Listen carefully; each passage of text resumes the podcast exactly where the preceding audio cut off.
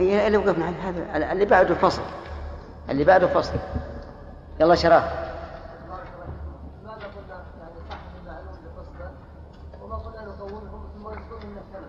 لا لا. لأنه قد يكون الثمن أكثر من القيمة.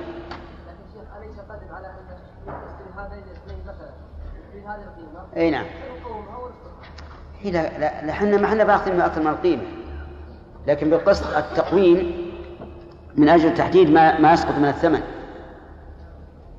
يعني إحنا ما إحنا مسقطين أكثر من, من النسبة. الآن مثلا اشتريته بخمسه اشتريت خمسة عشر الاثنين. لكن قيمتهم تسوى ثلاثين. حين نقدر القيمة أول ثلاثين ثم نقول هذا يساوي عشرة وهذا يساوي عشرين. كم نسقط من الثمن؟ خمسة وعشرة. خمسة أو عشرة. نعم.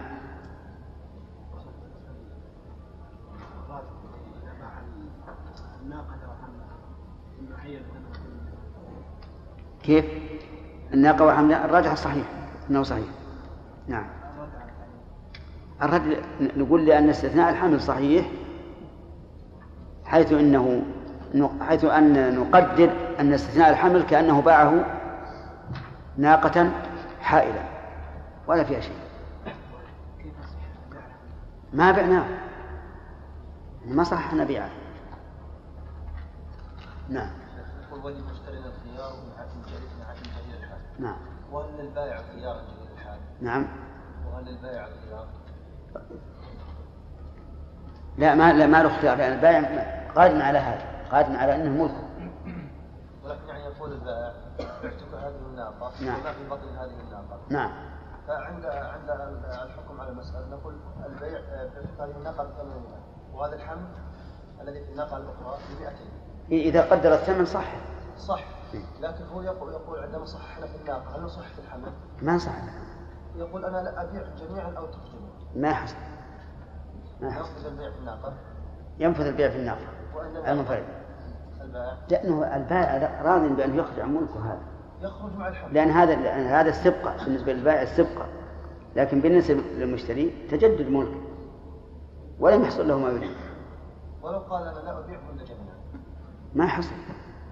إذا قال المشتري أنا أنا أبى آخذ ما صح فيه البيع. نعم يوسف أبطل الوقت نعم. طيب هذا شيخ الآن في أسواق تسمى أسواق المستقبل. المستقبل؟ وهي يعني يعني يقولون أنه نبيع مثلا بما يكون به السعر بعد مثلا شهرين أو بعد ثلاثة أشهر أو بعد أربعة أشهر.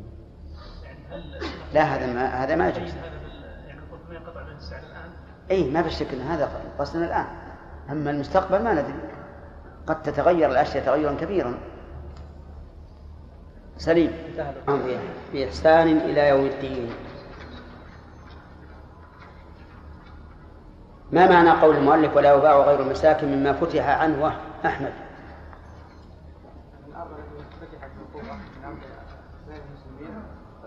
لا يباع إلا المساكن لا يباع إلا المساكن.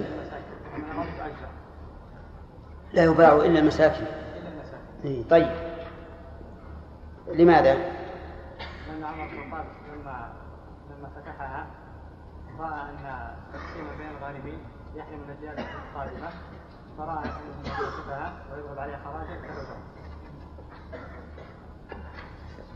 طيب هل هذا محل إجماع عبيد؟ نعم ما هو القول الراجح في هذا؟ أنها تباع كما وهذا هو اللي عليه العمل من غير نكير يعني ما زال المسلمون يتبايعون الأراضي في الشام ومصر والعراق من غير نكير. هل يجوز بيع المغصوب؟ نعم. مطلقا. نعم. على غاصبه بشرط. أي بشرط أن لا يمنعه صاحبه إلا بالبيع. كذا؟ طيب إن منعه قال ما أنا ما أعطيك إياه لكن بعطيك قيمته. أبى أعطيك قيمته عشر مرات. وأبى صاحب الأرض. ها؟ ما يصح. فإن فعل. هل يصح البيع أو لا؟ لو قال لا أعطيك الماء البيت اللي أنا غصبت لكن أعطيك قيمته عشر مرات. قال لا أنا لا أريد إلا بيتي. فأجبره على ذلك. لا يصح البيع من أجل عدم القدرة على التسليم أو من أجل شيء آخر. ها؟ عدم الرضا أحسنت. بارك الله فيك. طيب. آه، الموضع الثاني مما يصح فيه بيع المغصوب.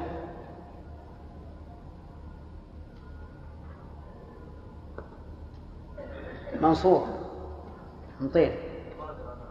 قادر على أخذه. أحسنت. تمام. طيب. منها و... وعلى أي شرط أو على أي نص يدور هذا الشرط؟ آدم على أي نص يدور هذا الشرط؟ كونه مقدورا على تسليمه من أي د... ما هو الدليل؟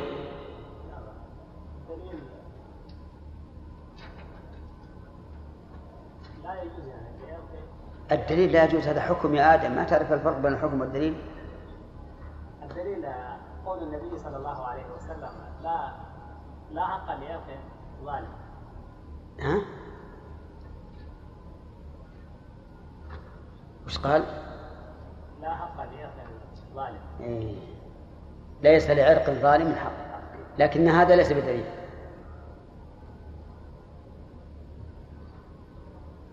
روى أبو هريرة عن النبي صلى الله عليه وسلم أنه نهى عن بيع ما رواه أبو هريرة عن النبي صلى الله عليه وسلم أنه نهى عن بيع الغرر شوف الآن هذا الحديث أكثر شروط البيع تدور, تدور عليه. العلم بالثمن والمثمن يدور عليه. القدرة على التسليم يدل عليه. على نعم. طيب. ما تقول في من باع عبده وعبد غيره بغير إذنه؟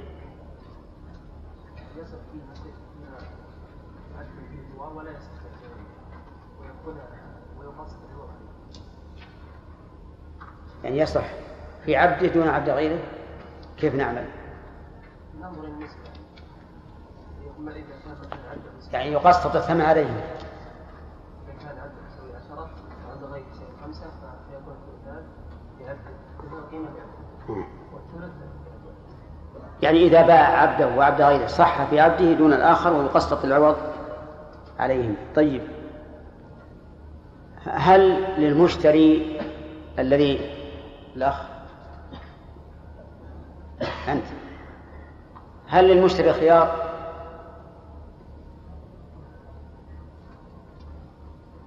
ما حضرت؟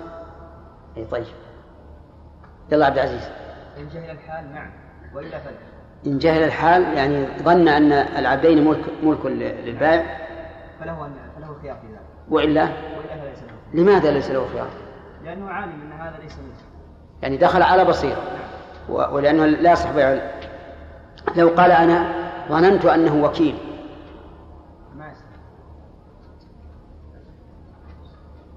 ما جهل الحال الآن؟ من يعرف؟ الوكيل يتصرف كالمالك لكن هل له الخيار أو لا؟ ليس له إذا عرف أنه إذا قال ضمنته وكيل. نعم. فليس له خيار. إذا قال ضمنته وكيل أي فله الخيار يا شيخ لأنه له الخيار لأنه جاهل. أي. لأنه يعني يعتبر جاهل. يعتبر يع- يعني يعتبر جاهل. إذا قال أنا أعرف أن هذا العبد ملك فلان لكن ظننت أن الذي باعه علي كان وكيلا. فنقول لك الخيار لأن هذا جاهل. يلا عقيد الصفقة أو تفريق الصفقة له ثلاث صور. الأولى.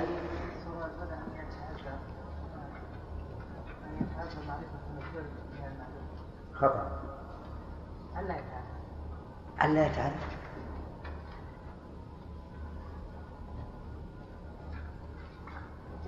الصورة الأولى. باع باع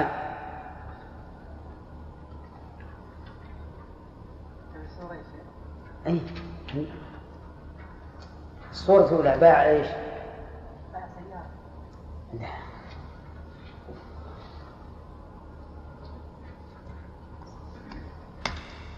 يا أخوان اللي خلف. نعم.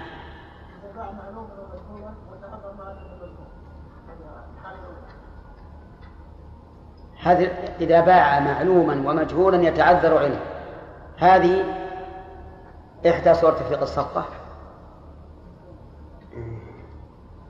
هل توافقونه؟ خالفوك فخرقت إجماعهم. نعم. باع مشاعا بينه وبين آخر. الصورة الأولى. الصورة الأولى. أهم هي هذه.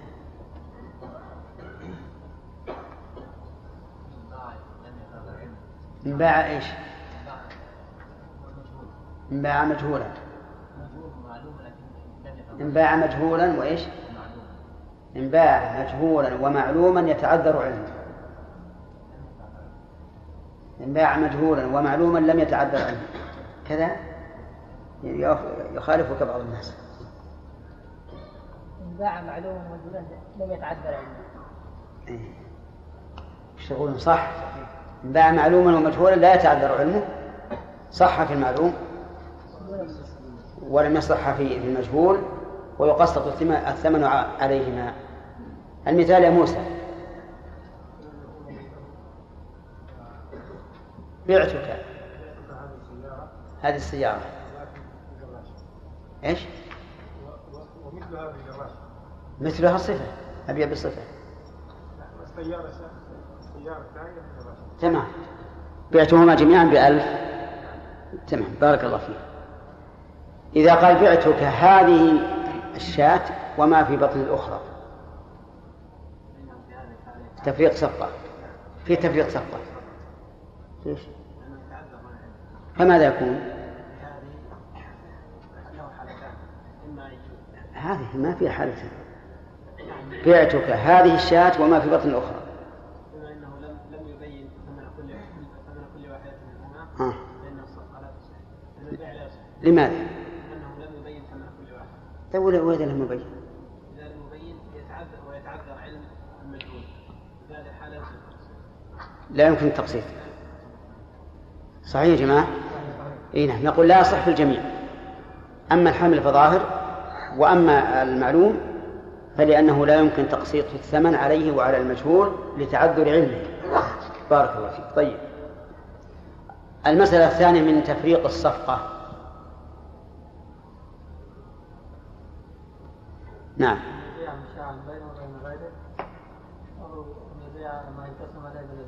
الثمن بالأجزاء. نقص عن الثمن بالأجزاء.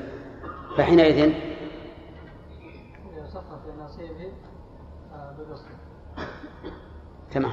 يصح في نصيبه ولا يصح في نصيب غيره ويقسط الثمن عليهما طيب باع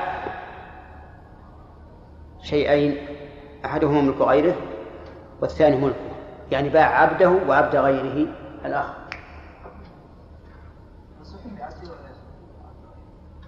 كيف نعمل بالثمن؟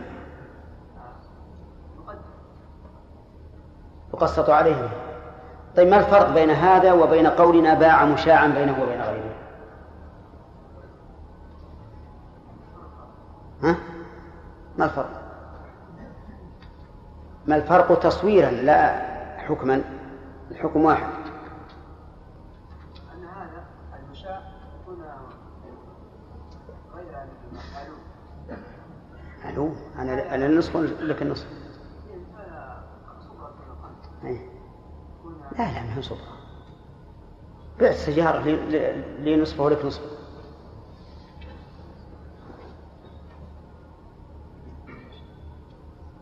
إيش الفرق؟ أي وهذه هذه تميز ملك كل واحد منهم عن الآخر. لكن وقعت الصفقة عليهما جميعا. والأول المشاع مشترك. يعني لأحدهما نصفه والثاني نصفه أو لأحدهما الربع والثاني الأرباع وما أشبه ذلك. نعم. رجل باع ولده وولد غيره. ما تقول؟ عبد الرحمن ها؟ أيهما الذي يصح؟ كيف؟ ما يباع ليش؟ باع ولده وولد غيره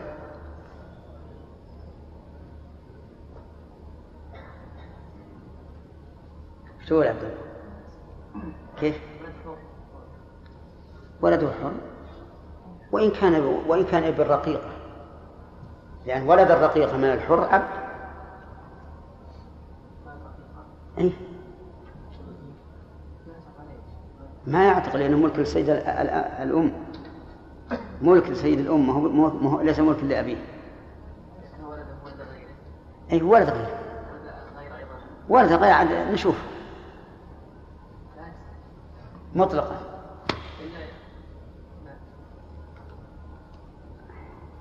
تفهمون السؤال يا جماعة. باع ولده وولد غيره. إذا وكله السيد السيد يعني. طيب. جاز في ولد يعني إذا ولد غيره. إذا وكله السيد إيه. في ولده أي جاز وولد غيره إذا كان وكيلا وإلا فإذا عرف قيمته كمس- كالمسألة التي سبقت. طيب ولد غيره. وإن كان ملك له. كيف يا شيخ؟ وإن كان ملكا له. كيف يمكن أن يكون ولد غيره؟ يعني عبد له. أي الأمة ملك لهذا الرجل. مزوجة واحد أجنبي وجاءت بولد يج- يجوز له لأنه من حقه. إي طيب صحيح. هذه توهم إنه كيف ولده ولد غيره؟ ولده بيكون حر مثله. يقول لا ما هو لازم. إي نعم. على كل حال هذه يمكن نجعلها من باب المعاياة من باب المعاياة طيب. باعه بألف درهم ذهبا وفضة. الأخ اسمك؟ أي أيوب يا أيوب. باعه سلعة بألف درهم ذهبا وفضة. ها؟ وش اصبر تأمل يا أخي؟ إيش تقول؟ باع- باعه بألف بألف درهم؟ نعم ذهبا وفضة. لا يجوز لماذا؟ لأن اصبر اصبر. لا يجوز ولا يجوز؟ لا إله إلا الله. السؤال باعه بألف درهم ذهب وفضة. قال بعت عليك هذه السيارة بألف درهم ذهب وفضة. هل يصح البيع ولا ما يصح؟ لماذا؟ لأنه غير معلوم. يعني أيهما أكثر الذهب ولا الفضة؟ وعلى كل حال لا يتجاوز ألف درهم. لاحظ أنه لا يتجاوز ألف درهم. قال ذهب وفضة لم يحدد. يعني كم ذهب كم فضة؟ أي. صحيح يا جماعة؟ لأنه ربما يعطيني مثلا قيمة 900 درهم من الذهب و100 درهم من الفضة أو بالعكس. طيب. باعه بألف ذهبا وفضة. يلا يا أيوب. صحيح ولا صحيح؟ صحيح. كيف نعمل؟ بألف ذهب وفضة. بألف ذهبا وفضة. يصح؟ يصح. كيف يصح؟ أنا ما ندري أيهم ما ندري أي هذا 500 أو 500 أو 800 أو 200 أو 700 أو 300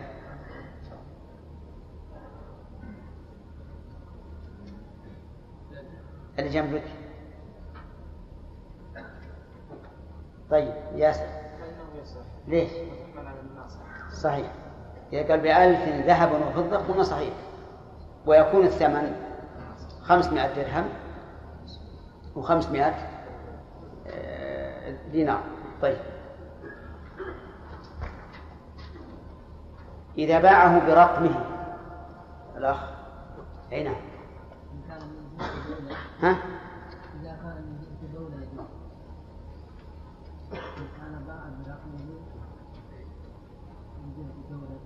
إيه.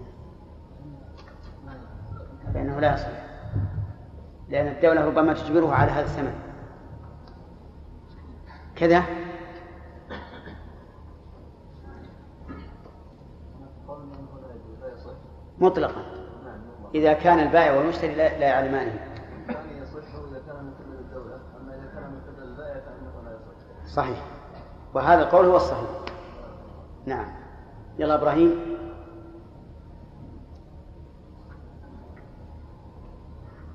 آه، باعه حاملا واستثنى حملها لا يصح. لماذا؟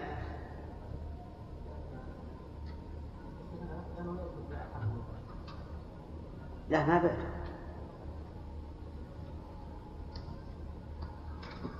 هذا استبقاء وليس بيعا البيع نقل ملك وهذا استبقاء ملك.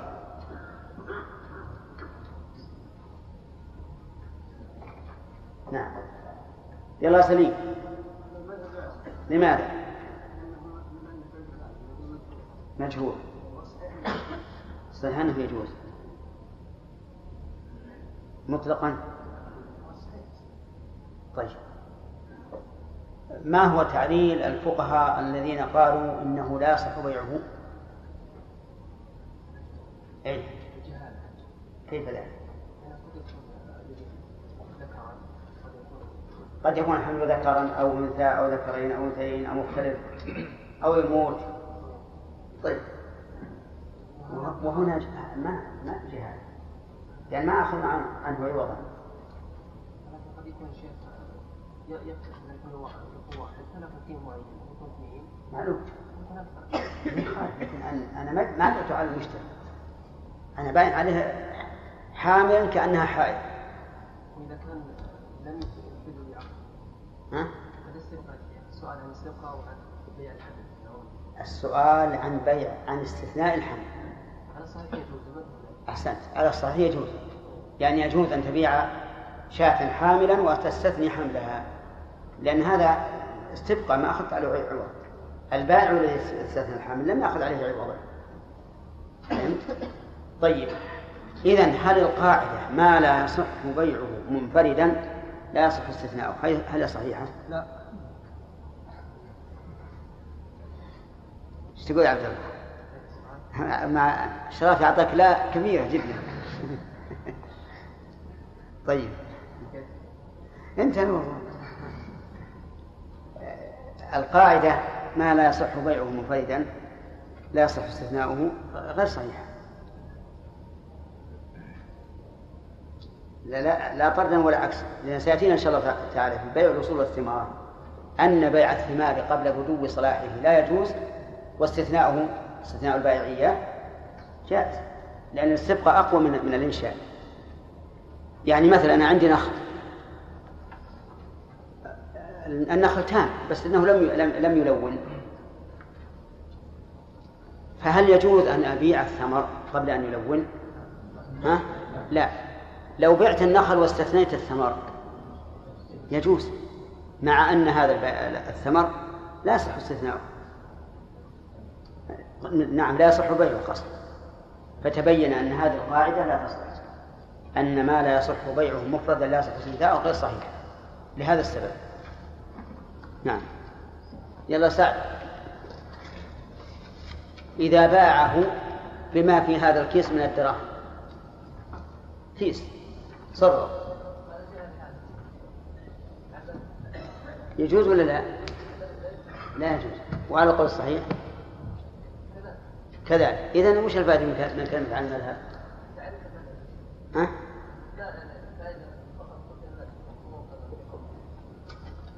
يعني تراجعت الآن ها؟ وش القول الثاني؟ ليش تقول المذهب يا شيخ؟ ما تقول يا يوسف؟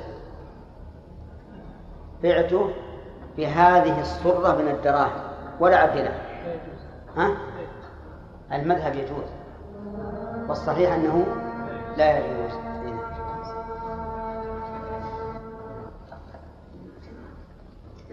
تسميع عندنا؟ لا درس جديد درس جديد؟ طيب.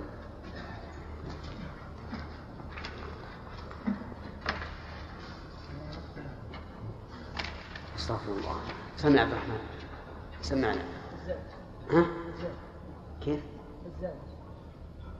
الزاد الأحد الليلة؟ نعم. بسم الله الرحمن الرحيم. قال رحمه الله تعالى فصل ولا يصح البيع ممن تلزمه الجمعة بعد ندائها الثاني ويصح النكاح وسائر العقود. سائر. ويصح النكاح وسائر العقود. ولا يصح بيع عصير ممن يتخذه خمرا. ولا سلاح في فتنة. ولا سلاح. ولا سلاح في فتنة. ولا عبد مسلم لكافر إذا لم يعتق إذا لم يعتق. إذا لم يعتق عليه. وإن أسلم في يده أجبر على إزالة ملكه. بسم الله الرحمن الرحيم. الحمد لله رب العالمين وصلى الله وسلم على نبينا محمد وعلى آله وأصحابه ومن تبعهم بإحسان إلى يوم الدين. أما بعد فإن المؤلف رحمه الله لما ذكر شروط صحة البيع ذكر موانع البيع. ذكر بعد ذلك موانع البيع. وإنما صنع ذلك لأن الأشياء لا تتم إلا باجتماع الشروط وانتفاء الموانع. لأنه إذا تمت الشروط ولم تنتفي الموانع لم تصح العبادة ولا المعاملة. وكذلك لو عدمت الموانع ولم تتم الشروط لا تصح. أرأيت الرجل يكون أبا للإنسان أو ابنا له؟ فإنه يرث. ولكن إذا كان فيه مانع من موانع الإرث لم يرث لأنه لا يتم الشيء إلا بوجود شروطه وانتفاع وانتفاء موانعه. فذكر المؤلف في هذا الفصل ما يمنع صحة البيع مع تمام الشروط. فقال ولا يصح البيع يعني ولا الشراء ممن تلزمه الجمعة بعد ندائه الثاني. قوله لا يصح البيع ولا الشراء ممن تلزمه الجمعة. احترازا ممن لا تلزمه. لأن من لا تلزمه الجمعة لا يلزمه السعي إليها. وإذا لم يلزمه السعي إليها صار البيع والشراء في حقه حلالا. إذ أن الذي لا يصح البيع منه هو الذي يوجه إليه الخطاب في قوله تعالى يا أيها الذين آمنوا إذا نودي للصلاة من يوم الجمعة فاسعوا إلى ذكر الله. فأمر بالسعي إلى ذكر الله وهي الخطبة والصلاة. والمراد بالسعي هنا مجرد الانطلاق وليس المراد به السعي الذي هو الركض لأن النبي صلى الله عليه وعلى, وعلى آله وسلم نهى عن الإسراع في من أتى إلى الصلاة. قال لا لا تسرع ونحن قلنا لا يصح البيع ولا الشراء. أفلا يقول قائل إن البيع والشراء متلازمان؟ قلنا مراده بالشراء هنا الإيجاب. لأنه قد يوجب البائع البيع فيقول بعت عليك هذا بعشرة. وبعد ذلك يقول المؤذن الله أكبر. فيقول الثاني قبلت. ما الذي وقع بعد النداء الآن؟ الشراء. وإلا من المعلوم أنه لا بيع إلا بشراء ولا شراء إلا ببيع. لكن قد يقع الإيجاب بعد الأذان الذي حصل بعد الإ... نعم قد يقع قد يقع القبول. قد يقع القبول بعد النداء والإيجاب قبل النداء فنقول إن البيع لا يصح وقول ممن تلزمه الجمعة يوجب لنا أن نرجع إلى شروط وجوب الجمعة وهو مذكور في أي في أي مكان؟ في باب العبادات في باب العبادات في كتاب الصلاة وقول بعد ندائها الثاني أفادنا المؤلف رحمه الله أن أن للجمعة ندائين. أولا وثانيا. فأما الثاني فهو الموجود على عهد النبي صلى الله عليه وعلى آله وسلم حين يجيء الإمام فيؤذن المؤذن. أما ما قبل ذلك فإنما حدث هذا في زمن أمير المؤمنين عثمان بن عفان رضي الله عنه. حين اتسعت المدينة وبعد الناس جعل للم... جعل للجمعة نداءين من أجل أن يتهيأ يتهيأ الناس إلى الحضور فيمكنهم الحضور حين حضور الإمام. فإن قال قائل حدوث إحداث ذلك بدعة لأن النبي صلى الله عليه وعلى آله وسلم لم يشرع إلا أذانا واحدا والأذان عبادة. لا يمكن شرعها إلا بإذن من الشارع. فالجواب على ذلك من وجهين. الوجه الأول أن هذا من سنة الخلفاء الراشدين لأن عثمان رضي الله عنه منهم وللخلفاء الراشدين سنة متبعة بسنة الرسول عليه الصلاة والسلام. فقد قال عليكم بسنتي وسنة الخلفاء الراشدين المهديين من بعد هذه واحدة. ثانيا أن عثمان رضي الله عنه لم يسنه إلا لسبب لم يكن موجودا في عهد الرسول عليه الصلاة والسلام وهو ساعة المدينة وتباعد الناس. فلا يقال إن الرسول لم يشرعه مع وجود مع وجود الأذان الثاني. نقول لأنه في عهد الرسول صلى الله عليه وعلى آله وسلم لم يكن هناك ساعة يحتاج الناس معها إلى أن ينادون للصلاة. وقد علم أن الرسول صلى الله عليه وسلم شرع أذانا في آخر الليل ليس لصلاة الفجر بل من أجل إيقاظ النائم وإرجاع القائم. فقد قال صلى الله عليه وعلى آله وسلم إن بلالا يؤذن بليل ليوقظ نائمكم ويرجع قائمكم فكلوا واشربوا حتى تسمعوا آذان ابن أم مكتوم فإنه لا يؤذن حتى يطلع الفجر. عرفتم؟ إذن السبب الذي شرع النبي صلى الله عليه وعلى آله وسلم أن يؤذن في آخر الليل من أجل لا من أجل وقت الصلاة ولكن من أجل أن يستعد الناس للسحور يعني قد يكون أقل سببا لمشروعية الأذان من أذان يوم الجمعة. فعلى هذا تكون هذه السنة التي سنها أمير المؤمنين عثمان بن عفان التي سنها أمير المؤمنين عثمان بن عفان تكون سنة شرعية نحن مأمورون باتباعها وبهذا يعرف غرور بعض الأغرار الصغار من طلاب العلم الذين ينتسبون إلى علم الحديث. فيضللون أمير المؤمنين عثمان بن عفان ويقولون إنه مبتدع. نسأل الله العافية. وهم إذا قالوا إن عثمان مبتدع لزم من ذلك أن يكون جميع الصحابة الذين أدركوا عهده إيش؟ مبتدعة لأنهم أقروا البدعة. وهذه هذا مبدأ خطير. ينبئ عن غرور وإعجاب بالنفس والعياذ بالله وعدم اكتراث بما كان عليه السلف الصالح. ووالله ثم والله ثم والله إن علم السلف الصالح أقرب إلى الصواب من علم المتأخرين. وأهدى وأهدى سبيلا وهذا شيء معلوم. حتى ابن مسعود رضي الله عنه كان يأمر باتباع هدي الصحابة رضي الله عنهم ويقول إنهم أعمق علوما وأبر قلوبا. فإذا اجتمع بر القلب وعمق العلم تبين أن من بعدهم فهم خلف وليسوا أماما. وإني أحذر إخواني طلبة العلم من ارتكاب مثل هذا هذا الصعب. وأقول لا ترتقوا مرتقا صعبا. عليكم بسنة الخلفاء الراشدين كما أمركم نبيكم صلى الله عليه وعلى آله وسلم. وإياكم أن تطلقوا ألسنتكم عليهم بمثل هذا الكلام السخيف. أيقال لأمير المؤمنين عمر ثالث خليفة في الإسلام إنه مبتدع؟ نعم. عثمان بن عفان. أيقال لأمير المؤمنين عثمان بن عفان ثالث خلفاء المسلمين إنه مبتدع أو يقال لمن أدرك زمنه من الصحابة إنهم مقرون للبدعة. من أنت أيها الصبي؟ من أنت أيها الغر اعرف قدر نفسك حتى تعرف قدر الناس. نسأل الله السلامة. إذن نرجع إلى موضوع الدرس. النداء الأول للجمعة إذا وقع البيع والشراء بعده إيش فلا بأس لأنه لا نهي فيه.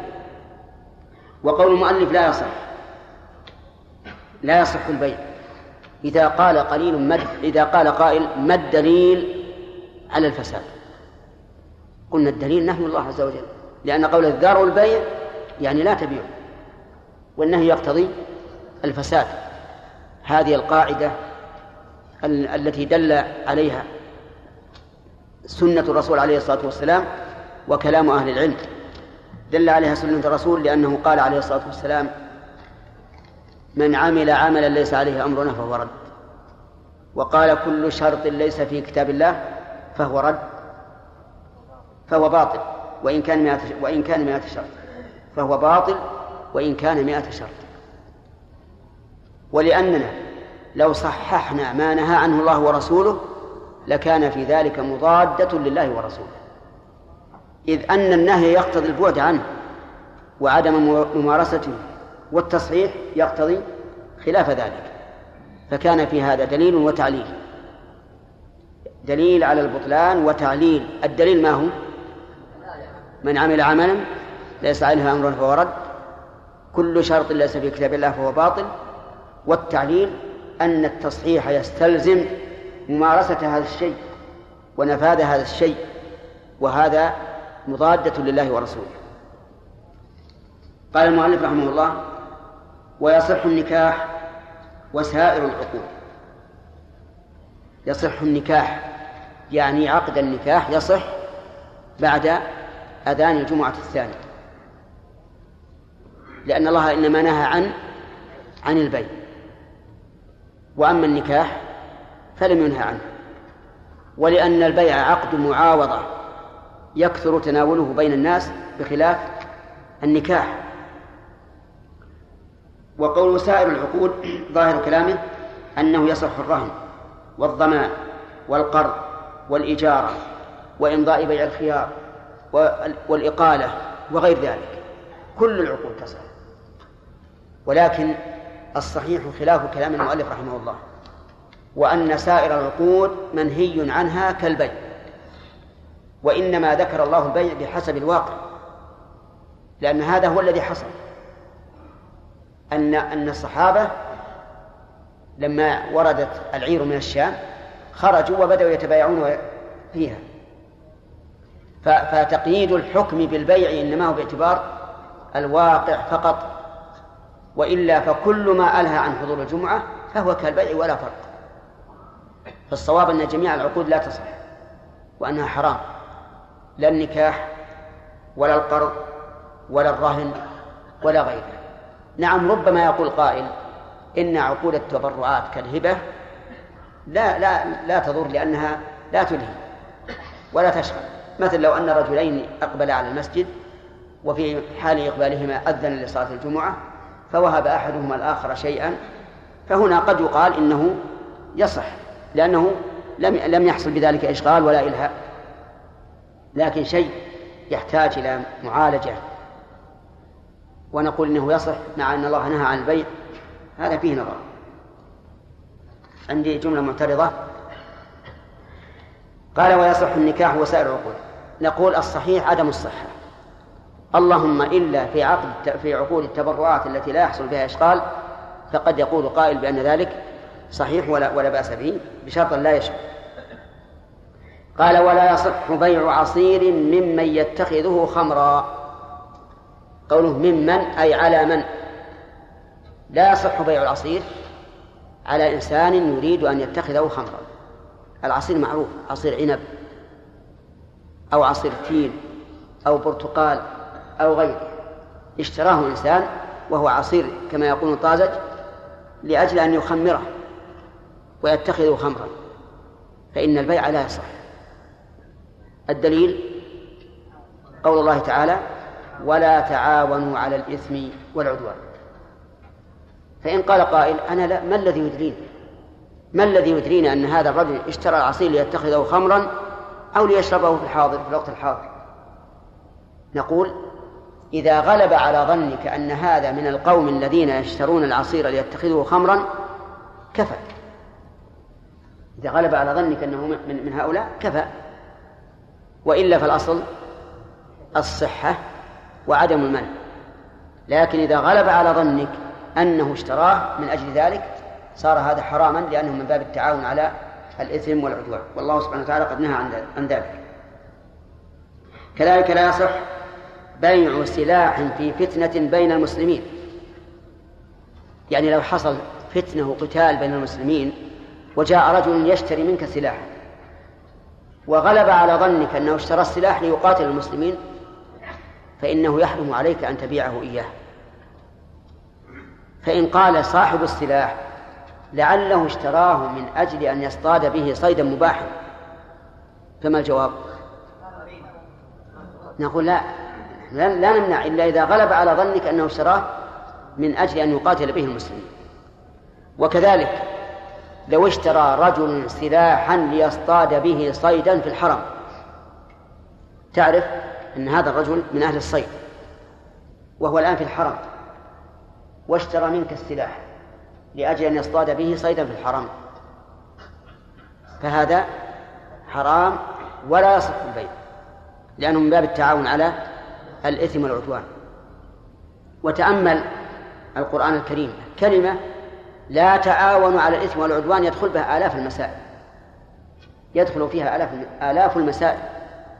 لأنها كلمة عامة. تشمل التعاون على الإثم والعدوان في العقود التبرعات والمعاوضات والأنكئة وغير ذلك. كل ما فيه التعاون على الإثم والعدوان فإنه حرام. طيب كذلك لا يصح آه، بيع أواني لمن يسقي بها الخمر. أنا أعرف أن صاحب هذا المطعم يأتيه الناس يشربون الخمر عنده وأتى إلي ليشتري أواني يسقي بها الخمر. فهل هذا جائز؟ لا. لأن هذا من باب التعاون على الإثم والعدوان. طيب اشترى مني رجل أمواسا لحلق اللحى نعم لحلق اللحى أعرف أنه اشتراها لذلك. هل يجوز بيعه عليه؟ لماذا؟ تعاون على الإثم والعدوان. نعم. وكثير من العامة يظنون أن حلق اللحية لا بأس به. حتى أن بعض الناس يسألون في الحج يقول إنني لبست ثيابي قبل أن أحلق. نعم. سبحان الله. يشير إلى يعني يمسح لحيته ويقول قبل أن أحلق. هذا لا تحلق لا بعد الحل ولا قبل الحل. حرام عليك. طيب. اشترى رجل مني بيضا من أجل أن يقامر عليه. هل يجوز أن أبيع عليه؟ لا يجوز. لأنه من باب التعاون على الإثم والعدوان. ولكن كيف أن نقا... كيف القمار على البيض؟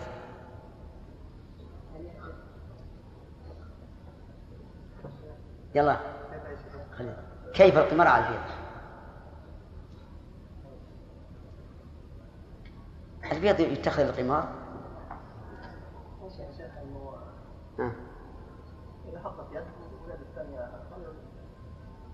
حطيت البيض في يدي.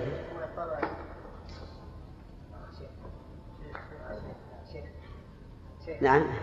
نشوف الأخ. كمال.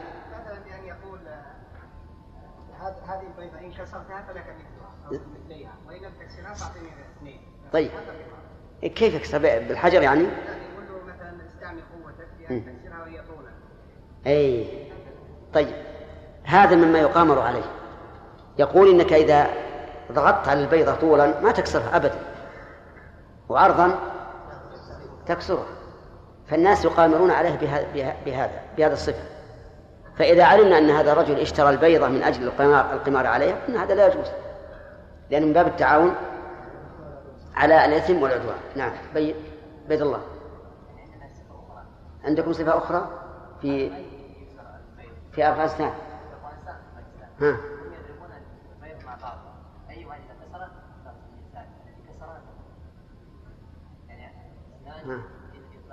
اثنان في كل واحد كل واحد معه بيض.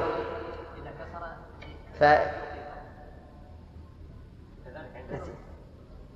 يصل كذا هذا والثاني ياتي عليه اي اذا كسر اي اي هذه بعد غريبه طيب. قال ولا عبد ولا عبد مسلم لكافر إذا لم يعتق عليه. العبد المسلم لا يجوز أن تبيعه على كافر.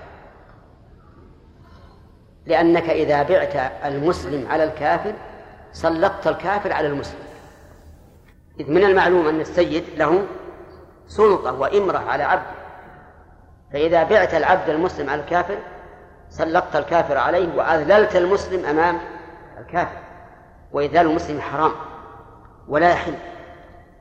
فلا يحل للإنسان أن يبيع عبده على كافر عبده المسلم على كافر. عرفتم؟ طيب. وبيع العبد الكافر على الكافر. لو كان عند الإنسان عبد كافر وباعه على كافر. يصح؟ طيب. إذا كان لا يصح بيعه على الكافر قال اشترط. قال إلا إذا لم يعتق عليه. إذا لم يعتق العبد على الكافر. فإن عتق على الكافر بالشراء صح بيعه عليه. ومن الذي يعتق على مشتريه هو ذو الرحم.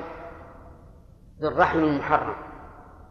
يعني أخاه عمه خاله ابن أخيه وما أشبه ذلك. كل من بينهما رحم محرم إذا ملك أحدهما الآخر عتق عليه. ابنه يعتق ابن بنته يعتق. طيب فإذا كان هذا العبد ابن عم ابن أخ للكافر وبعته على الكافر يصح لماذا؟ لأنه بمجرد ما يقول قبلت يكون العبد حرا ينطلق يكون حرا وهذا في الحقيقة فيه مصلحة للعبد إذ أن فيه تعجيلا لإيش؟ لحريته ولا يمكن أن يبقى ملك الكافر عليه ولا لحظة لأنه بمجرد ما يقول قبلت يعتق. فإذا كان يعتق عليه فإنه يصح بيعه. كذلك أيضا لو كان يعتق عليه بتعليق. كيف تعليق؟ يعني بأن يكون هذا الكافر قال إذا ملكت هذا العبد فهو حر. فإنه بمجرد ما يملكه يكون حرا. والمؤلف عمم قال إلا إذا لم يعتق عليه فإذا عتق عليه إما لرحم محرم وإما لتعليق فإنه يصح بيعه عليه لأن في ذلك استعجالا لحريته. طيب. هل يصح بيع العبد الكافر لمسلم؟ يصح. طيب إذن بيع العبد المسلم لمسلم صحيح. الكافر للكافر المسلم للكافر الكافر للمسلم صحيح. طيب. ثم قال وإن أسلم في يده أجبر على إزالة ملكه. إن أسلم في يد الكافر أجبر أي الكافر على إزالة ملكه.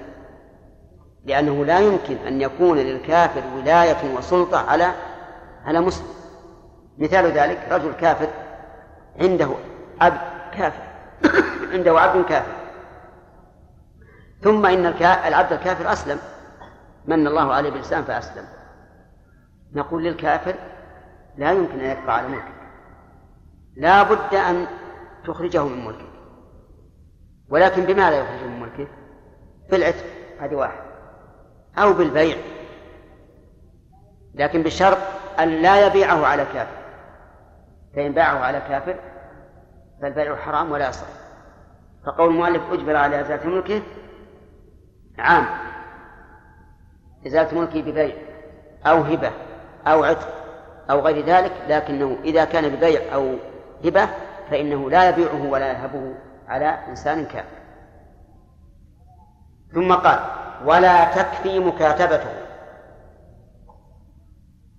يعني لو أن الرجل الكافر الذي أسلم عبده قال أنا أكاتبه والمكاتبة أن يبيع السيد عبده على نفسه أن يبيع السيد عبده على نفسه هذه المكاتبة. أشار الله إليه بقوله والذين يبتغون الكتاب مما ملكت أيمانكم فكاتبوهم إن علمتم فيهم خيرا. فهذا الرجل الكافر قال أنا ما عندي مانع ليس عندي مانع أن أزيل ملك عبدي لكني أريد أن أزيله بالمكاتبة. أبيع نفسه عليه. نقول هذا لك لأن المكاتبة لا تخرج ملك السيد عن العبد حتى يوفي تماما. وقبل الوفاء هو في رق العبد في رق السيد. فلهذا لا تكفي المكاتبة طيب لو قال أنا أبيعه لكن أريد أن أشترط الخيار لي لمدة شهر. أيجزي هذا أو لا؟ لا لأنها لم تنقطع علقه عنه. فربما يقول أنا فسخت البيع. إذا لو كاتبه لم يصح. ولو باعه بخيار لم يصح. نعم لم يصح لا يكفي. ثم قال المؤلف وإن جمع بين بيع وكتابة أو بيع وصرف صح في غير الكتابة. هذا الجمع بين عقدين. إذا جمع بين عقدين فإن كان بشرط فالعقد غير صحيح. وإن كان بغير الشرط فالعقد صحيح. مثال ذلك. قال بعت عليك بيتي هذا بمئة ألف. بشرط أن تؤجرني بيتك بعشرة آلاف. قال قبلت. ما عندي مانع. فالبيع فالعقد غير صحيح. لا البيع ولا الإجارة لأنه شرط عقد في عقد. فلا يصح. وقد قال النبي صلى الله عليه وعلى آله وسلم لا يحل سلف وبيع ولا شرطان في بيع.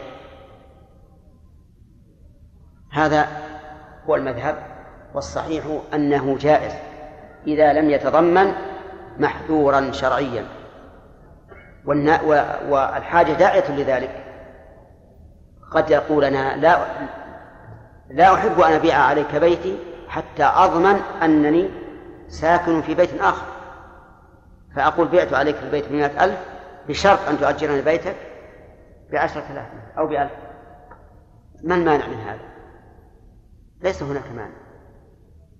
وأما قول الرسول الشرطان في بيع فالعبارة مطلقة فتحمل على المقيد وهما الشرطان اللذان يلزم منهما الوقوع في محذور شرع. طيب لكن إذا كان بغير شرط جمع بين بيع وكتابة أو بيع وصرف أو بيع وإجارة أو بيع ومهر. فإن العقد يصح. يصح.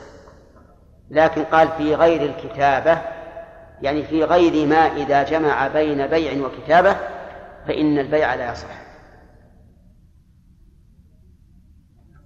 يحتاج نمثل ولا؟ طيب. إذا جمع بين بيع وإيجار قال بعتك بيتي هذا بمئة ألف وآجرتك البيت الثاني بعشرة آلاف قال قبل. هذا صحيح. أو قال بعتك بيتي هذا وآجرتك بيتي هذا بمئة ألف. أيضا صحيح ويقسط العوض عليهما عند الحاجة. طيب. آه، بين بيع وكتابة. قال لعبده بعتك. هذه السيارة وكاتبتك بعشرة آلاف. بعتك هذه السيارة وكاتبتك بعشرة آلاف. الثمن واحد ولا متعدد؟ والصفقة؟ واحدة. واحدة بعتك هذه السيارة وكاتبتك بعشرة آلاف. طيب. يقول المؤلف لا لا يصح البيع في هذه الحال. ليش لا يصح؟ لأنه باع ملكه على ملكه. صح؟ باع ملكه على ملكه. هذا العبد الذي كاتبه هل خرج عن ملكه؟ لا لا يخرج حتى يؤدي. فإذا باع ملكه على ملكنا لم يصح. طيب. والمسألة فيها خلاف لكن هذا المذهب. والتعليل كما سمعتم أن من شرط البيع أن لا أن يبيع على من يملك ملكا تاما وهذا لا يملك ملكا تاما إذ أنه ما زال على ملك سيده. طيب البيع والصرف. الواقع أن الصرف بيع لكن هو يختص بأنه مبادلة نقد بنقد. هذا هذا الفرق. وله أحكام معروفة لكن الكلام على أنه مبادلة دنانير بدراهم. صرف. دنانير بثياب. بيع. غير صرف. والصرف بيع لا شك. لكن لما كان الصرف له أحكام خاصة صاروا يفيدونه بالقول. بيع وصرف. قال مثلا بعتك هذه الدنانير وهذه السيارة بعشرة آلاف درهم. الصفقة والثمن واحد. يصح. يصح البيع.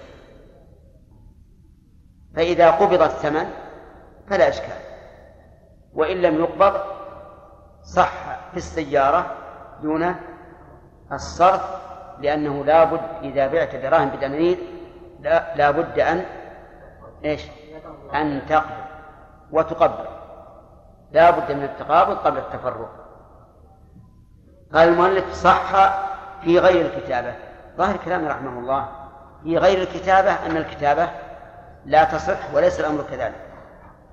بل المراد أن البيع لا يصح. وأما الكتابة فتصح. فإن قال قائل ما دليلك على ما على هذا؟ هذا خلاف ظاهر المؤلف كلام المؤلف.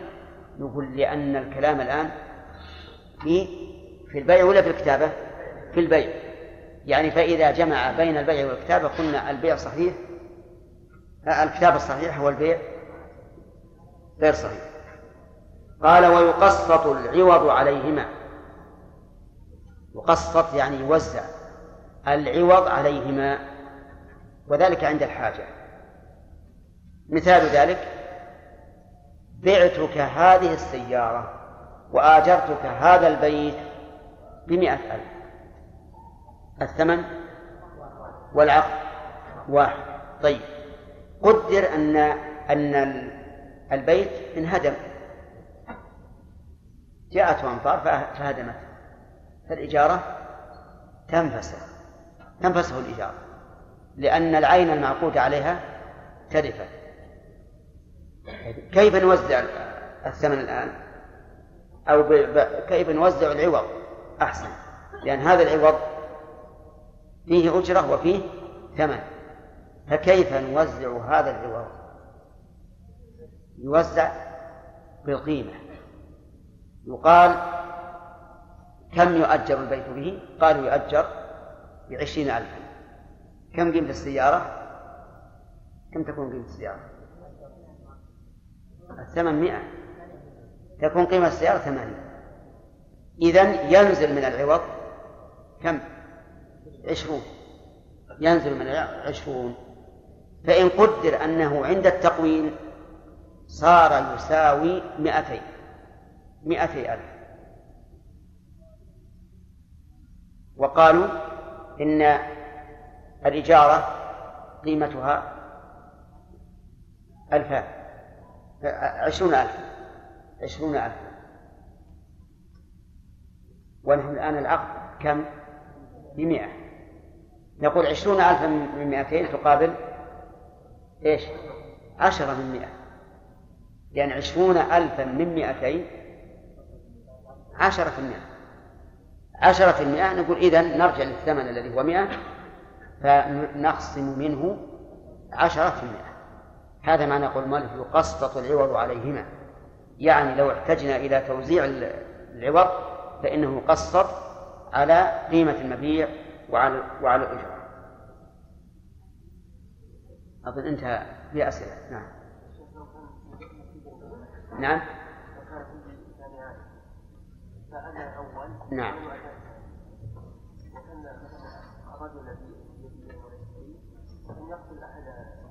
نعم. هذا يقول إذا كان هناك جمعتان فأذن في إحداهما دون الأخرى. فهل المعتبر الأولى أو الأخيرة المعتبر ما يريد الصلاة فيه. المعتبر ما يريد الصلاة فيه. ولهذا آه، لو أن أحد المسجدين يخطب وأنت لا تريد الصلاة فيه فهل يلزمك الإنصات؟ لا. لكن لو كان المسجد الذي تريده هو الذي يخطب لزمك الإنصات ولو كنت خارج المسجد كما شيخ بارك الله فيك هل يعتبر الكافر بجهله؟ مثلا لو قال لنا الكافر أنا ما أعرف أحكام الشريعة في مسألة ما إذا اشتريت عبد وكان له رهن مني يعتق عليه مجرد قول قبل. اي نعم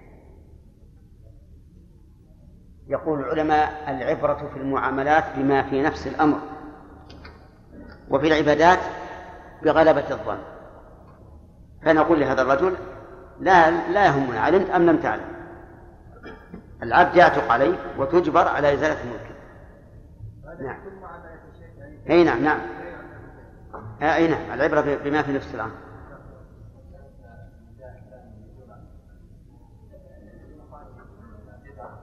الأول كده. إيه الأول الأول. نعم. نعم. ليش؟ نعم.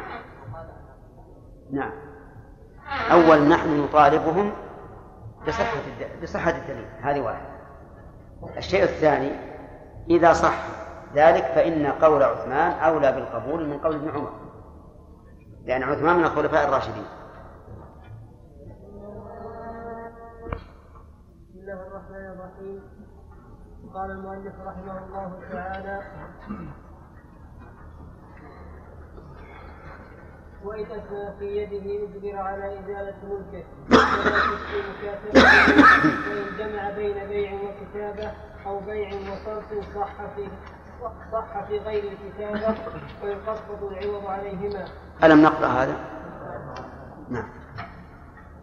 ويحرم بيعه على بيع أخيه كأن يقول لمن اشترى سلعة بعشرة أنا أعطيك مثلها بتسعة. وشراؤه على شرائه كأن يقول كأن يقول لمن باع سلعة بتسعة عندي عندي فيها عشرة ليفسخ ليفسخ ويعقد معه ويبطل العقد فيهما. ومن باع ربويا ومن باع ربويا بنسيئة واعتاض عن ثمنه ما لا يباع به نسيئة. أو اشترى شيئا نقدا بدون ما باع به نسيئة لا بالعكس لم يجوز وإن اشتراه بس. بسم الله الرحمن الرحيم. الحمد لله رب العالمين وصلى الله وسلم على نبينا محمد وعلى آله وأصحابه ومن تبعهم بإحسان إلى يوم الدين. ما مناسبة ذكر هذا الفصل بعد ذكر الشروط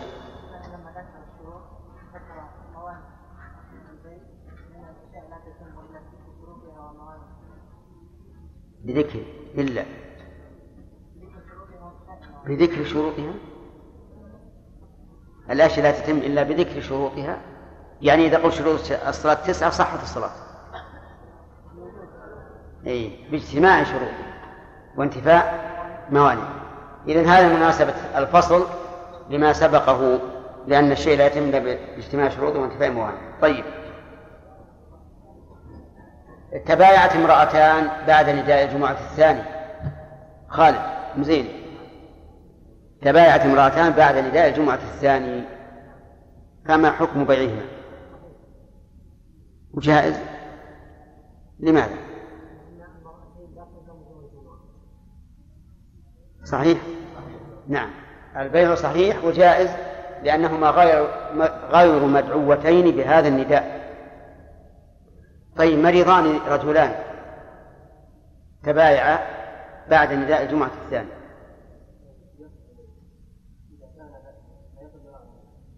أي نعم لا يقدران إلى الذهاب عنه يصح البيع. لماذا؟ لأن الجمعة لا تلزمه لا تلزمهما. طيب. أوجب عقد البيع قبل الأذان وقبل المشتري بعد الأذان. لا يصح. البيع وقت قبل. إيه. والبيع لا يتم العقد فيه إلا بإيجاب وقبول. طيب. لماذا قيد المؤلف نداء الجمعة بالثاني شرافي لأنه هو الذي صلى الله عليه وسلم وهو المقصود لأنه المقصود بالآية والموجود في عهد الرسول صلى الله عليه وعلى آله وسلم. طيب. عقد رجل النكاح على امرأة بعد نداء الجمعة الثانية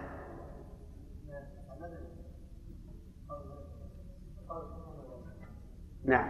على مذهب المؤلف يصح وهو المذهب والقول الصحيح أنه لا يصح لأن العلة أحسن العلة واحدة الإشغال.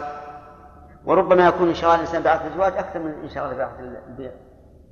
أليس كذلك؟ أي نعم. طيب. رجل باع عصيرا على آخر ياسر.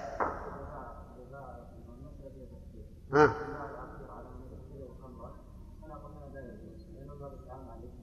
نعم.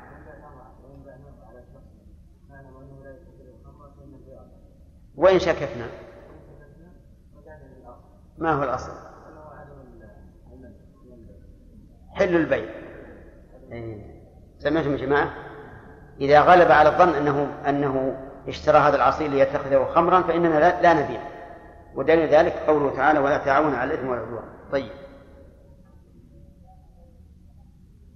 آه، باع بيضا على آخر. أي نعم. هل يصح البيع؟ البيض. باعه على آخر.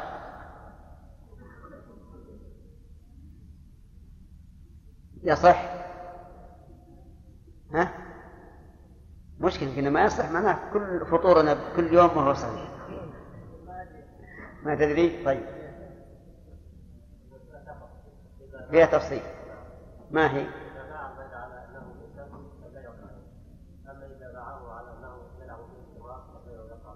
طيب وإن باعه؟ على أن يتخذه فراخا. إذا ليش نقول إن باعه على من يتخذه للقمار؟ فهو حرام ولا يصح. وإلا فلا. وإلا فهو صحيح. طيب. آه، ما هو الدليل على تحريمه إذا كان لما يتخذه للقمار؟ دار شهري إنه تعاون عليكم العدوان وقول الله تعالى ولا تعاون عليكم العدوان نعم. لقوله تعالى ولا تعاونوا على الإثم والعدوان.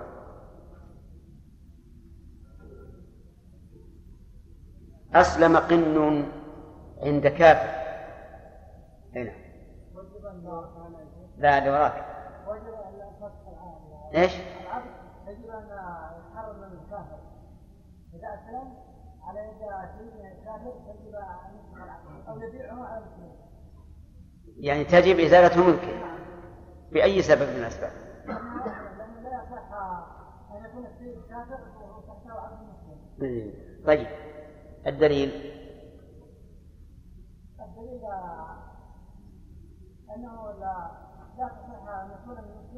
لا هذا هذا حكم ما هو دليل.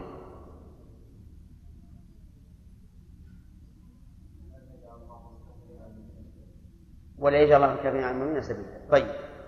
هذه الآية قد ينازع فيها. لأن الله قال فالله يحكم بينكم يوم القيامة ولا يجعل الله للكافرين على المؤمنين سبيلا. يعني في ذلك الوقت في ذلك اليوم. لكن هنا تعليل قوي. خالد نعم. لما في ذلك من إذلال المسلم وربما يحمله على أن يرتد عن الإسلام. طيب. يقول المؤلف إن جمع بين بيع وكتابة صح في غير الكتابة معنى المعنى. الله جمع بين عقدين ولا بعقد؟ بعقد واحد. بين؟ نعم.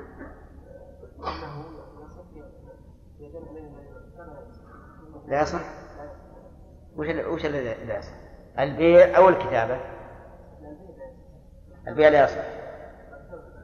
والكتابة؟ مثاله. ها؟ ها. إيه. لا أن يبيعه ويكافئ لا هو عقد واحد. جمع في عقد واحد بين بيع وكتابة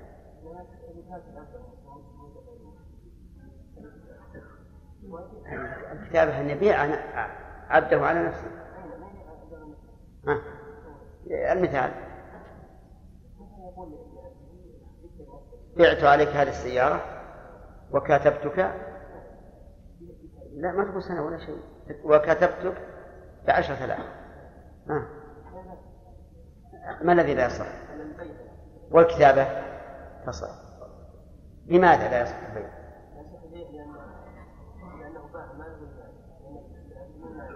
لأن المكاتب عبد حتى يوفي فيكون باع ماله لماله. تمام.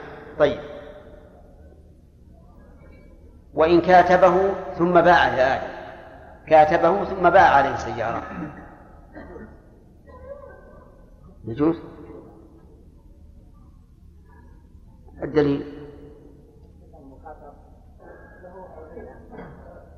في إيش؟ في التصرف فإذا اشترى من سيده فلا بأس. كما لو اشترى من غيره. طيب. آه، ما ما هي صورة قولهم جمع بين بيع وصرف؟ إيش مثال؟ هام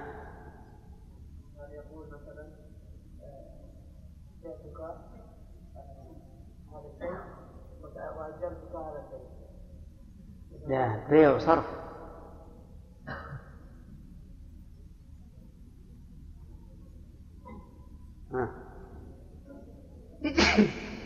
أحمد. كان يقول بيتك هذه السيارة وهذه المئة درهم بألف جنيه. طيب.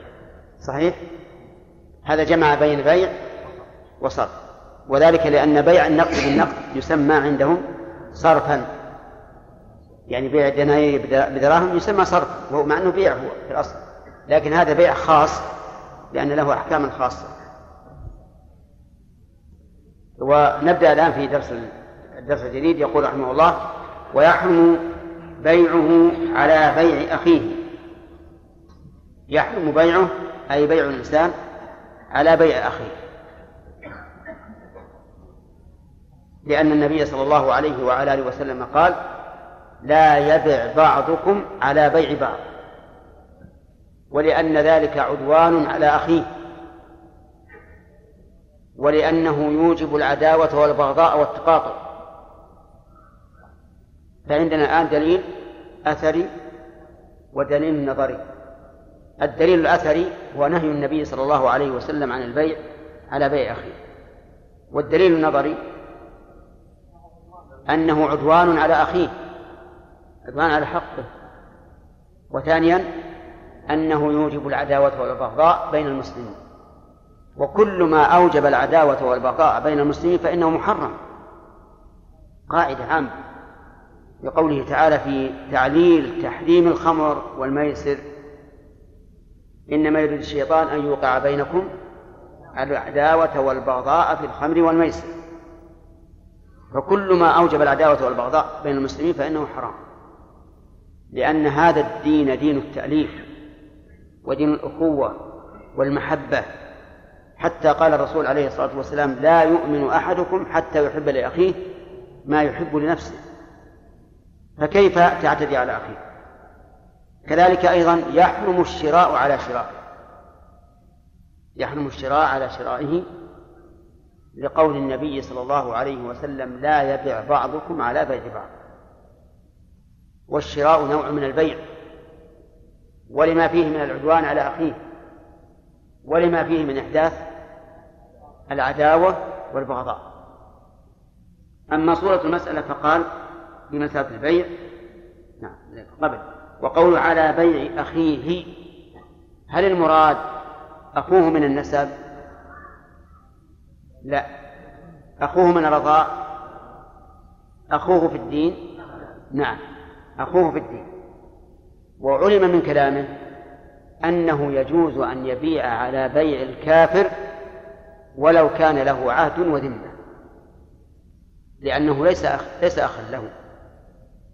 والنبي عليه الصلاة والسلام قال على بيع أخيه. والكافر ليس بأخ. وإلى هذا ذهب أهل الظاهر. وقالوا لنا ظاهر اللفظ. لا يحرم البيع إلا على بيع المسلم. ولكن القول الثاني في المسألة أنه يحرم البيع على بيع المعصوم سواء كان مسلما أو كافرا ذميا. لأن لأن العدوان على الكافر الذمي حرام لا يحل لأنه معصوم الدم والعرض والمال. وتقييد النبي صلى الله عليه وعلى آله وسلم ذلك بالأخ بناء على الأغلب أو من أجل العطف على أخيك وعدم التعرض له. نعم. مثال المثال قال كأن يقول لمن اشترى سلعة بعشرة أنا أعطيك مثلها بتسعة. هذا بيع على البيع ولا شراء على الشراء؟ لمن اشترى يقول لمن اشترى سلعة بعشرة أنا أعطيك مثلها بتسعة هذا بيع على بيع نعم صح. مثال نعم المثال اشترى زيد من عمرو سيارة بعشرة آلاف. فذهب رجل إلى زيد وقال له أنا أعطيك مثلها بتسعة أو أعطيك أحسن منها بعشرة. هذا بيع على بيع المسلم. لا يحل. فإن قال أنا أعطيك مثلها بعشرة فهل هذا بيع على بيع المسلم؟ ظاهر كلام المؤلف لا لأنه لم يزده كمية ولا كيفية لكن قد يقال إنه بيع على بيع المسلم لعموم الحديث حديث عام. ولأن هذا المشتري قد يترك البيع الأول لأن هذا ودك تقرر أنت؟ آه، قد لأن هذا يكون قريبا له أو صاحبا له أو محابيا له أو ما أشبه ذلك. والصحيح العموم يعني سواء زاده كمية أو كيفية أو لم يزد حتى بالثمن المساوي لا يجوز. لعموم الحديث ولأنه قد يترك البيع محاباة لهذا الذي عرض عليه أو غير ذلك. صورة الشراء كأن يقول لمن باع سلعة بتسعة عندي فيها عشرة. مثاله باع زيد على عمرو سلعة بتسعة. فجاء آخر وقال للبائع بعت على فلان تسعة؟ قال نعم. قال أنا أعطيك عشرة. هات هذا يسمى إيش؟ شراء على شرائه. فلا يحل. وعرفتم الدليل الأثري والنظري؟ فلا يحل. طيب. وظاهر كلام المؤلف أن هذا حرام سواء كان ذلك في زمن الخيارين أم بعد انتهاء زمن الخيار عرفت؟ مثاله في زمن الخيارين لو أننا كنا في مجلس فباع زيد على عمرو سلعة بتسعة فقال أحد الحاضرين أنا أعطيك عشرة بعد أن أوجب البيع له فهذا البيع على بيعه صار آه نعم شراء على شراء. هذا شراء على شراء صار في زمن الخيار وهنا يمكن يتمكن وهنا يتمكن البائع من إيش؟ من الفسخ. وكذلك لو كان في زمن خيار الشر بأن باعه سلعة بعشرة وجعل لنفسه الخيار يومين. فجاء إنسان في اليوم الثاني وقال أنا أعطيك آه نعم. وقال أنا أعطيك فيها أحد عشر. فلا يحل. لماذا؟ لأنه في هذه الحال يتمكن من من فسخ البيع والعقد مع الثاني. أما إذا لم يكن خيار فقد اختلف العلماء. في هذه المسألة هل يجوز البيع والشراء أو لا يجوز؟ وأضرب مثلا لهذا يتبين به الحكم باع زيد على عمرو سلعة بعشرة واستلم الثمن وذاك استلم السلعة وتفرقا وانتهى كل شيء. فجاء إنسان إلى المشتري وقال أنا أعطيك مثلها بتسعة أو خيرا منها بعشرة هذا وش ماذا يسمى؟ هذا بيع على بيع. فهل يجوز أو لا يجوز؟ في هذا خلاف بين العلماء. منهم من قال إنه لا يجوز ومنهم من قال إنه يجوز. أما من قال إنه يجوز فقال إن الخيار قد انتهى. والآن لا يمكن لأي واحد منهما أن يفسخ العقد. فوجود البيع على بيعه والشراء على شرائه كعدمه لأنه لو أراد يهون أو يفسخ ما ما تمكن. والقول الثاني في المسألة أنه أن ما بعد زمن الخيار كالذي في زمن الخيار. يعني أنه يحرم ولو بعد زمن الخيار. وعللوا ذلك أولا عموم الحديث. لا يبيع أحدكم لا يبيع أحدكم على بيع أخيه. هذا عام. ما فيه التقييد. وثانيا أنه ربما تحيل على الفصل بأي سبب من الأسباب. كأن يدعي عيبا أو ما أشبه ذلك مما يمكنه يمكنه من الفصل وثالثا أنه يؤدي إلى العداوة بين البائع الأول والمشتري. لأنه سيقول إنه إيش؟ غبنني ويكون في قلبه شيء عليه. وهذا القول هو الراجح.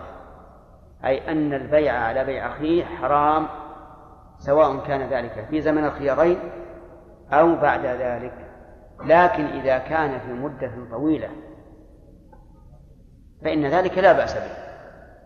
يعني لو كان حصل هذا قبل أسبوع أو شهر أو ما أشبه ذلك وجاء وقال أنا أعطيك مثل هذه السلعة بتسعة وهو قد اشتراها بعشرة فهنا لا بأس لأن محاولة الرد في مثل هذه الصورة إيش؟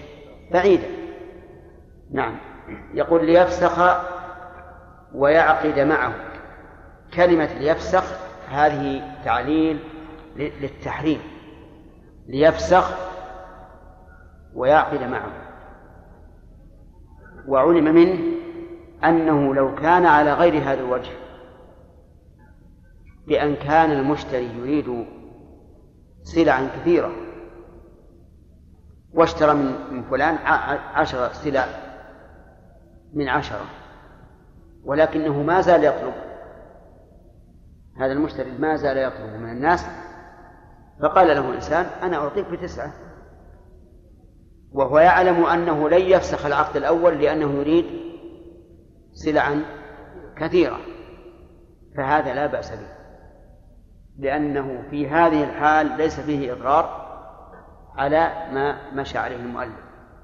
لكن هنا قد نقول إنه لن يفسخ العقد لكن ربما يجد في نفسه شيئا على البيع الأول لكونه غبنه. فالتحرز عن هذا مطلقا هو الموافق لظاهر الحديث وهو الأبعد عن عن حلول العداوة والبغضاء بين المسلمين. أنتم فاهمين هذه آدم زكريا؟ فاهمة؟ ما في سؤال الآن. آه، صور لي المسألة. البيع على بيع. نعم.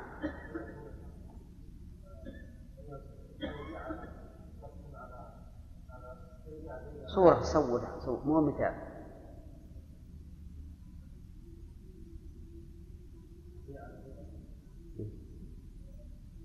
ذكر المؤلف المتن.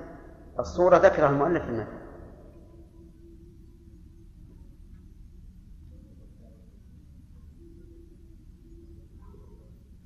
نعم. أي نعم.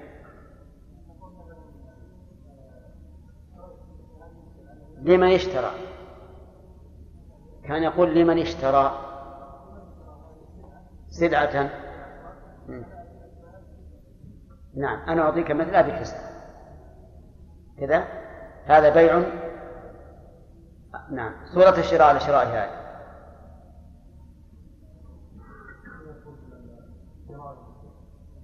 الشراء على شراء.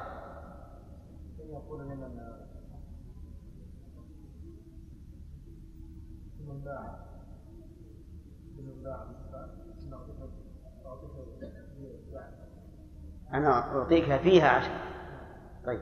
صح؟ طيب. هل فهمت يا أخ؟ عرفت هذا ولا لا؟ طيب. آه، يفعل ذلك من أجل أن يفسخ العقد ويعقد مع الثاني. قلنا إن هذا التعليل يدل على أنه لو كان البائع أو المشتري يريد, يريد سلعا كثيرة فإنه لا لا بأس بذلك. مثاله اشترى رجل من فلان من زيد عشر قطع من عشرة آلاف ثم جاء إنسان وهو ثم جاء يلتمس في السوق من هذه القطع فجاءه رجل فقال أبيع عليك تسعة. هذا بيع على بيعه لكنه لكن نعلم أنه أن المشتري الأول لن لن يفسخ العقد. لماذا؟ لأنه يريد. لأنه يحتاج سلع. سلع كثيرة. سواء زاد الثمن أم نقص. فنقول هذا لا لا لا يحرم.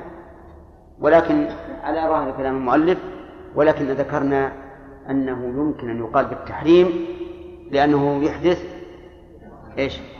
العداوة والبغضاء. بين المشتري والبائع.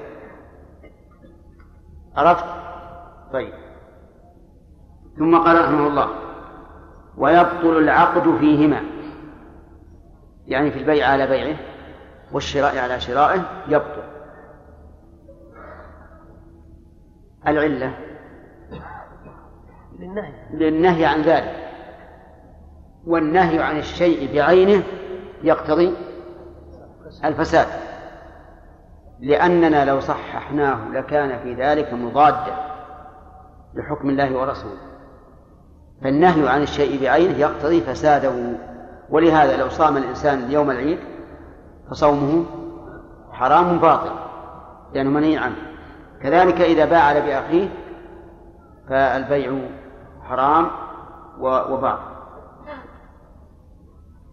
طيب غير البيع على بيع أخيه مثلا لو لو استأجر على استجار أخيه. فما الحكم؟ يأخذ الحكم. واحد. الحكم واحد. لأن الإجارة بيع منافع. طيب لو خطب على خطبة أخيه. لا يجوز أيضا. لأن النبي صلى الله عليه وعلى آله وسلم نهى عن ذلك. ولأن العلة العلة واحدة. ثم قال ومن باع ربويا بنسيئة واعتاض عن ثمنه ما لا يباع به نسيئة لم يجوز. باع ربويا بنسيئة أي بثمن مؤجل. واعتاض عن ثمنه ما لا يباع به نسيئة أي شيئا لا يباع به أي بالذي باعه نسيئة فإنه لا يصح.